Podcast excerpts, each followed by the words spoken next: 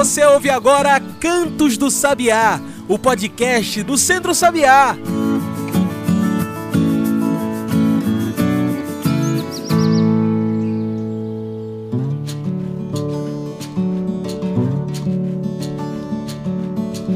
Olá a todos e todas que nos ouvem agora pelo Spotify e demais plataformas. Eu sou João Lucas e está começando agora o Cantos do Sabiá, nosso podcast semanal sobre o campo, a cidade e o mundo.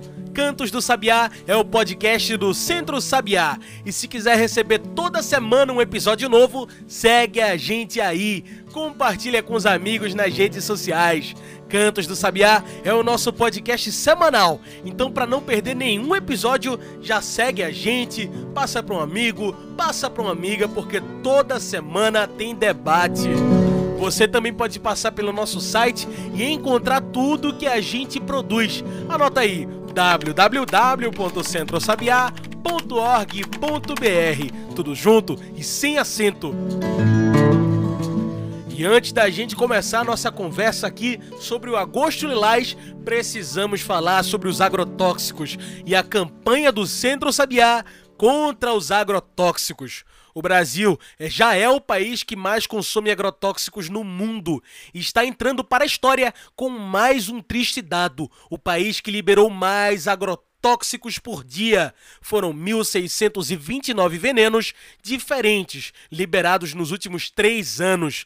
Pensando em tudo isso, você ouve agora Veneno é feito para matar. Agrotóxico é um veneno muito perigoso.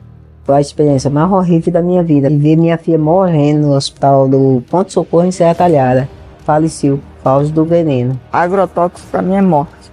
É um veneno, um veneno que mata.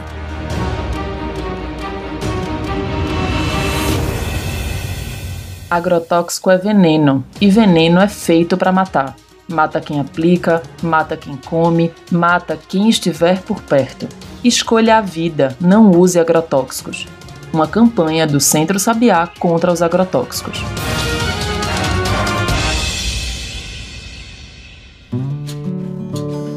Escolha a vida, não use agrotóxicos. Agrotóxicos são feitos para matar. E agora, vamos para o nosso papo sobre o Agosto Lilás por um Brasil menos violento. E hoje falamos sobre o Agosto Lilás, um mês de conscientização pelo fim da violência contra a mulher. O Agosto Lilás é uma campanha instituída por lei para enfrentamento à violência doméstica contra a mulher.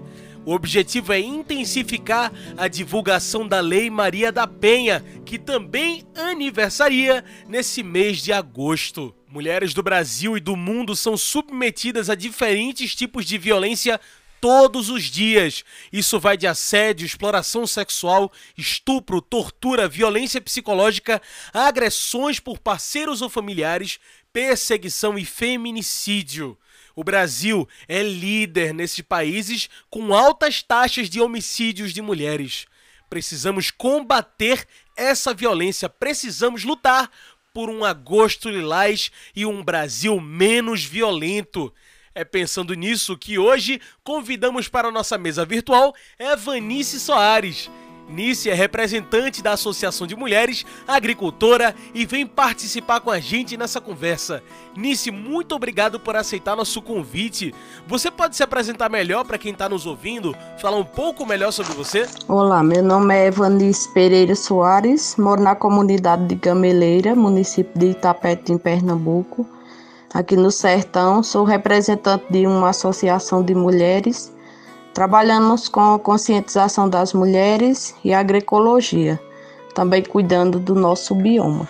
E para a gente já abrir as perguntas, Nice, o que é essa Lei Maria da Penha e como surge essa lei tão importante para a proteção e em defesa das mulheres? A Lei Maria da Penha é, é número 11340 é, ficou conhecida no Brasil né, como Lei Maria da Penha, foi sancionada no dia 7 de agosto de 2006 pelo atual presidente da época, Luiz Inácio Lula da Silva. Foi uma conquista que se tornou realidade graças à luta das mulheres, né? em especial das, dos, das feministas, dos programas feministas, e da própria Maria da Penha, né? Pela luta que travou por justiça, que acabou gerando é, essa lei uma conquista do povo brasileiro, sobretudo das mulheres. E olha, hoje a gente também conversa com Riva Almeida, ela que já veio aqui no Em Sintonia com a Natureza e Cantos do Sabiá algumas vezes. Ela hoje vem falar também sobre o tema do Agosto Lilás por um Brasil menos violento. Riva é sertaneja, agrônoma e coordenadora do Centro Sabiá no Sertão. Riva, qual a importância de um mês como esse, o mês Lilás, na defesa e promoção dos direitos das mulheres, tanto no campo quanto na cidade? Então, João, antes de responder a tua pergunta, eu quero agradecer pelo espaço, pela oportunidade de estar aqui falando sobre um tema de tanta relevância para nós mulheres. O Agosto Lilás é, é, uma campanha de enfrentamento à violência doméstica, à violência familiar que é praticada contra as mulheres.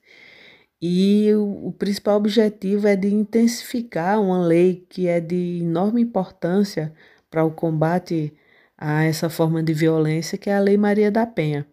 E aí, a partir dessa campanha, fazer um processo de sensibilização, de conscientização junto à sociedade sobre a necessidade de dar, dar fim, de acabar com essa violência contra as mulheres. E aí divulgar quais são os serviços especializados das redes de atendimento à mulher em situação de violência, quais são os mecanismos de denúncia existentes. E eu acho que essa campanha ela é estratégica para tratar dessa temática, porque é, ela dá a possibilidade de se fazer esse diálogo, esse debate nos mais é, diversos espaços dentro da sociedade. Então, é uma campanha que é levada aí para as igrejas, escolas, associações de moradores, grupos de mulheres. É feita essa campanha nos postos de saúde nos postos de saúde dos bairros, no posto de saúde das comunidades rurais. Ela é uma campanha que ela vem sendo amplamente divulgada e eu acho que é uma excelente oportunidade para se aprofundar nessa temática e dizer não, tá? realmente é um, um, basta a violência doméstica, que infelizmente acontece é, mais do que a gente imagina. Muitas vezes ela está ocorrendo ali, do nosso lado, com uma mulher que é nossa vizinha, né, na, na nossa rua, na nossa comunidade, ali bem pertinho, numa casa que a gente muitas vezes não, não se dá conta disso. E a gente, a gente precisa, a gente é, é, tem uma frase que diz que a gente não basta a gente ser contra a violência, nós precisamos combater essa, essa violência, precisamos participar ativamente para que as mulheres não sofram mais violência doméstica, violência familiar. E olha, Riva, todos os dias mulheres do Brasil e do mundo são submetidas a diferentes tipos de violência. E aí vai assédio, exploração sexual, estupro, tortura, violência psicológica, agressões por parceiros e familiares, perseguição e, por fim, infelizmente, o feminicídio. Nesse sentido, segundo dados do Mapa da Violência de 2015, o Brasil é o quinto colocado na lista de países com mais altas taxas de violência contra as mulheres. Por que tanta violência? Por que tantos homicídios? Então, João, primeiro eu queria dizer que é lamentável o Brasil ocupar um ranking vergonhoso como esse, de estar tá aí no, no quinto lugar de uma lista dos países que possuem as mais altas taxas de homicídios praticados contra as mulheres.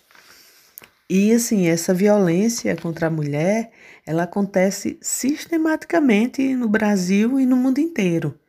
E essas agressões, elas acontecem pelo simples fato das vítimas serem do sexo feminino, das vítimas serem mulheres.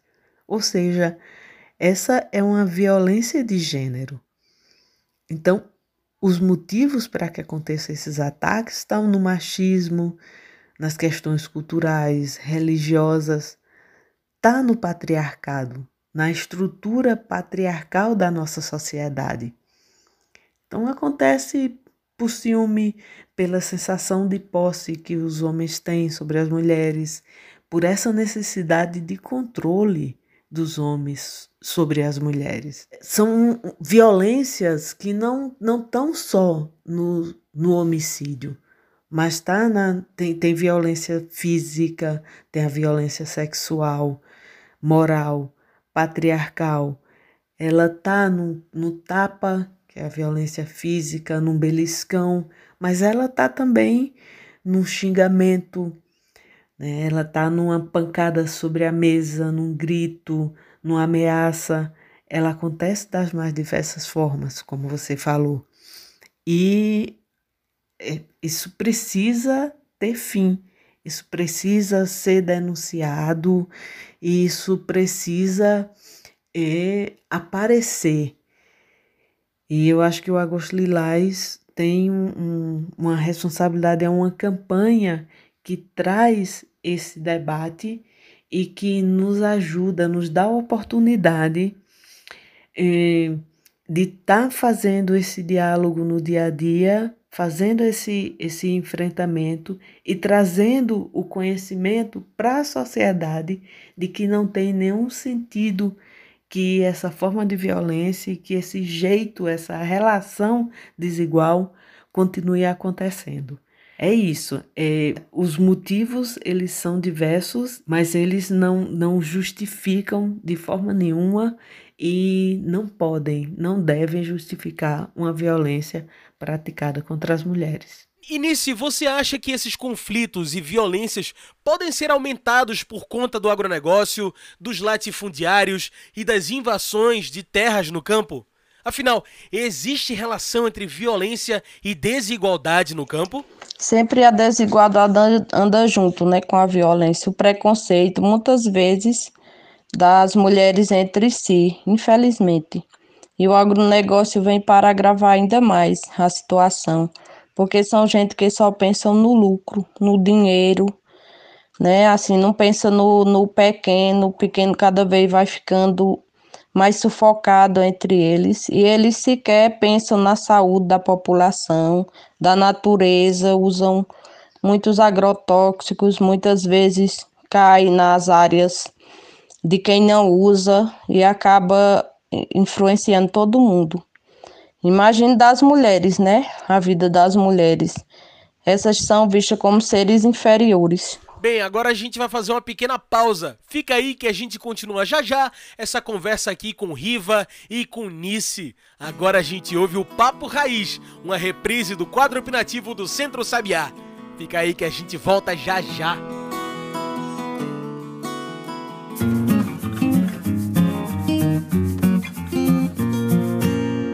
Raiz, opinião e informação na voz de Maria Cristina. Papo Raiz é o quadro opinativo do Centro Sabiá.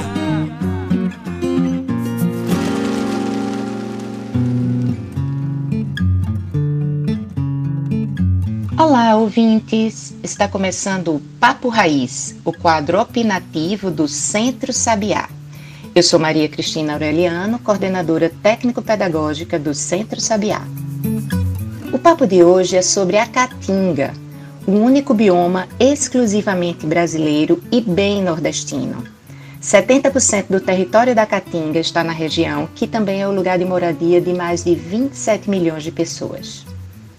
A vegetação típica desse bioma também se chama caatinga ou mata branca, que é a floresta do semiárido. E é sobre esta floresta que eu quero conversar com vocês hoje.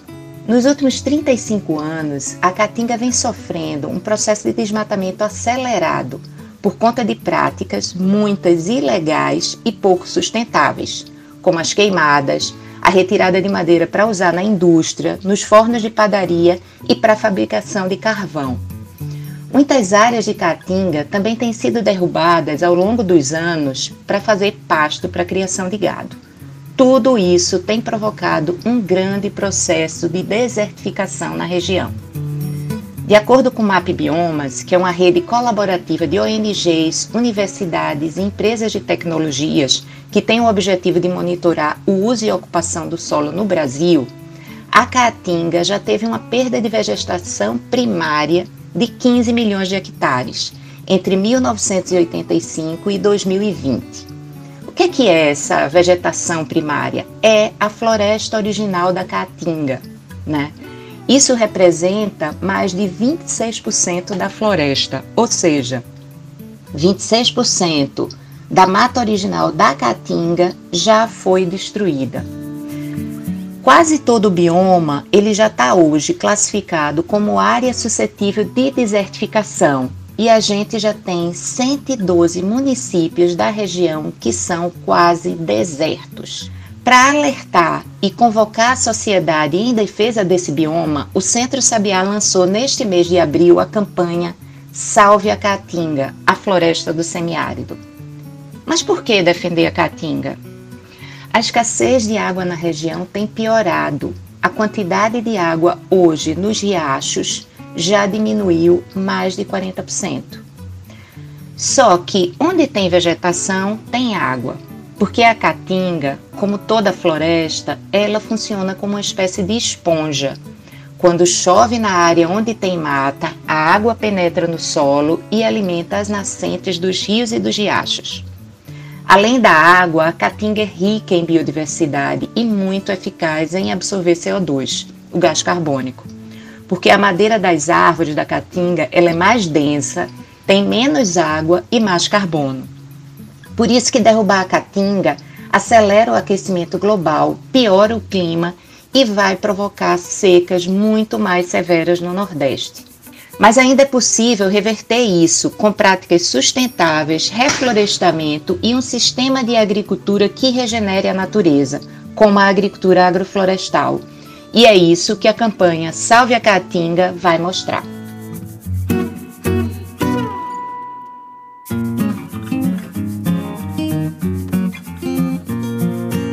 Você ouviu o Papo Raiz, opinião e informação na voz de Maria Cristina. Papo Raiz é uma produção do Centro Sabiá.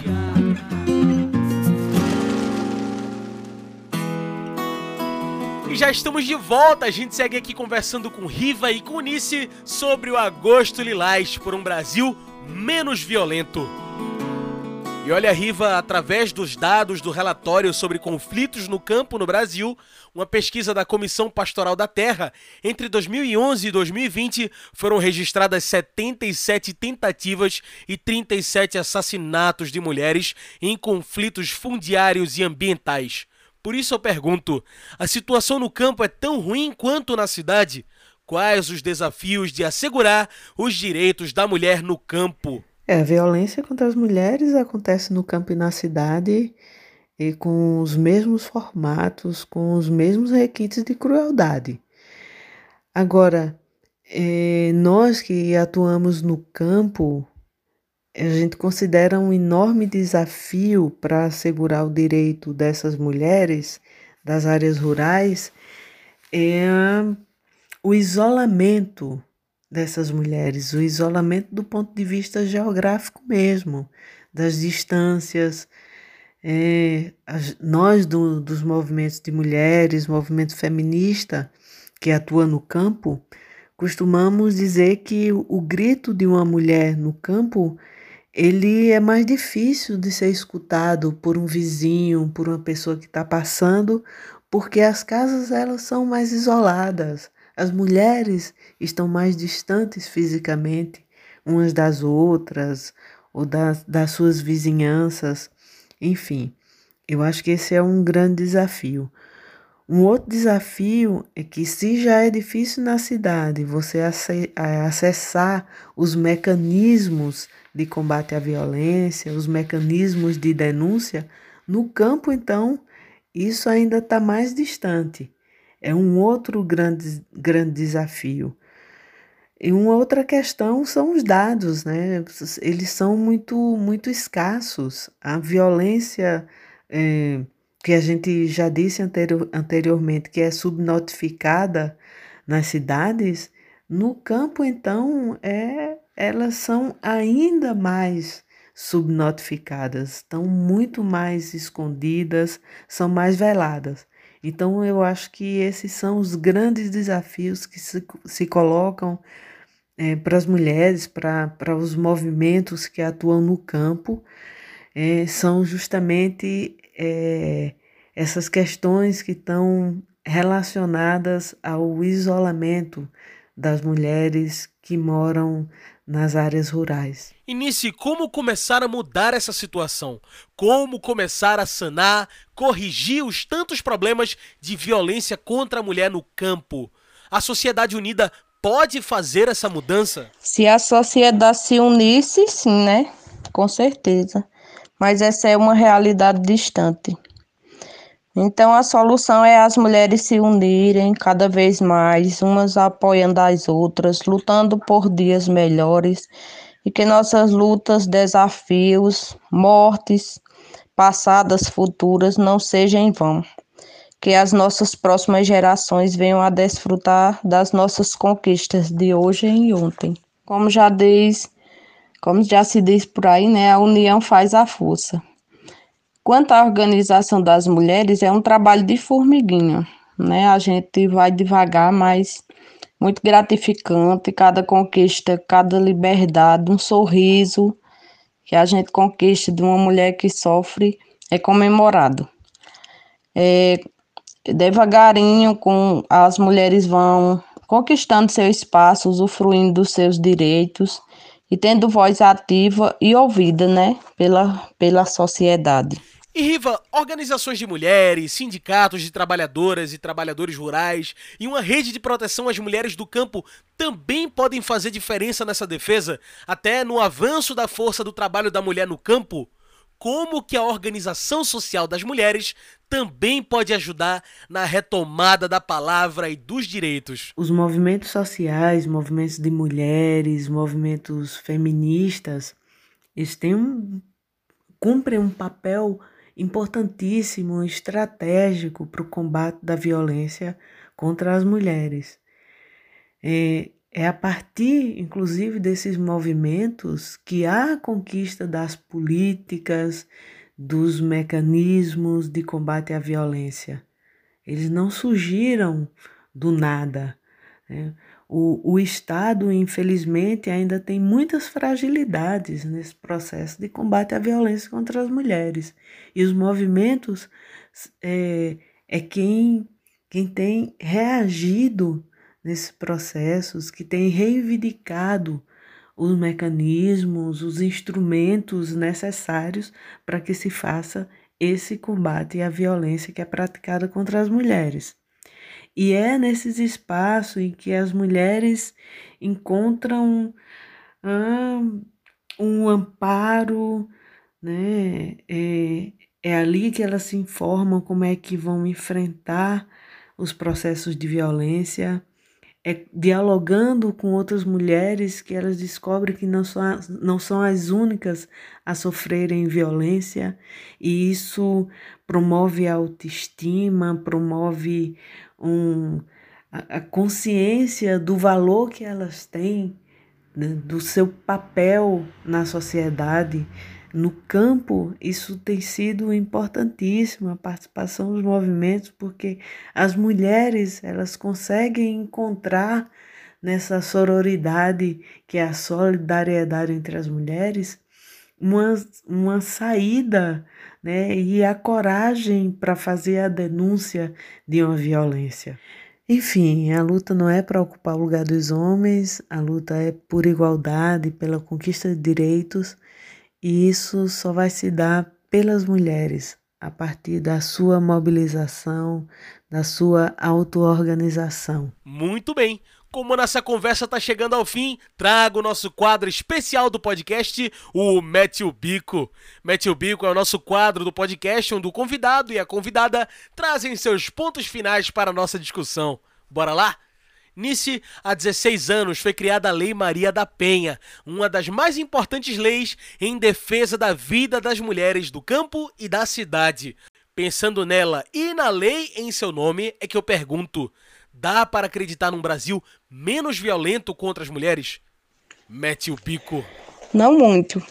A lei foi uma conquista, né, a duras penas, e ainda não funciona como deveria. As mulheres não são bem recebidas em delegacias comuns. A medida protetiva não serve para nada, né? Cada quando eles a, a recebem, aí vão lá e matam essas mulheres que deviam estar longe. Mas vamos continuar lutando para que um dia as leis sejam cumpridas como deveriam ser de verdade.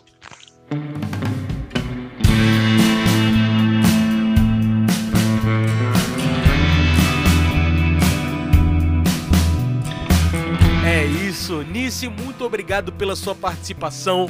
Riva também, muito obrigado. Infelizmente, nosso tempo de entrevista está acabando. Nice, tem alguma mensagem que você gostaria de deixar? Alguma consideração final? Agradeço pelo convite, né? Pela confiança.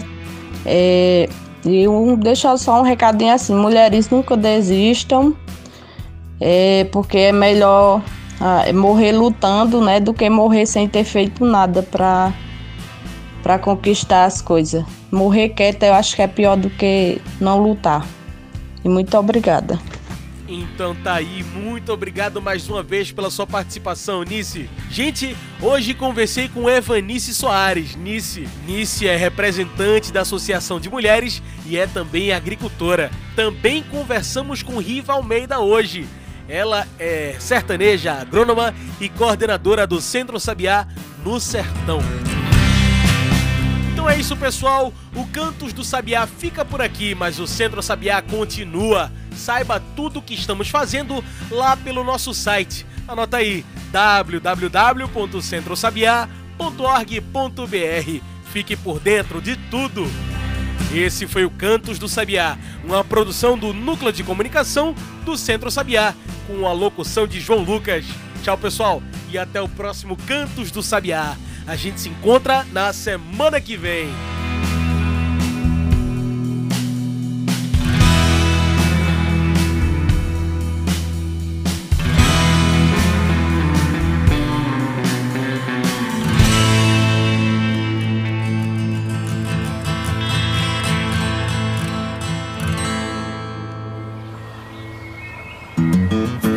Você ouviu Cantos do Sabiá.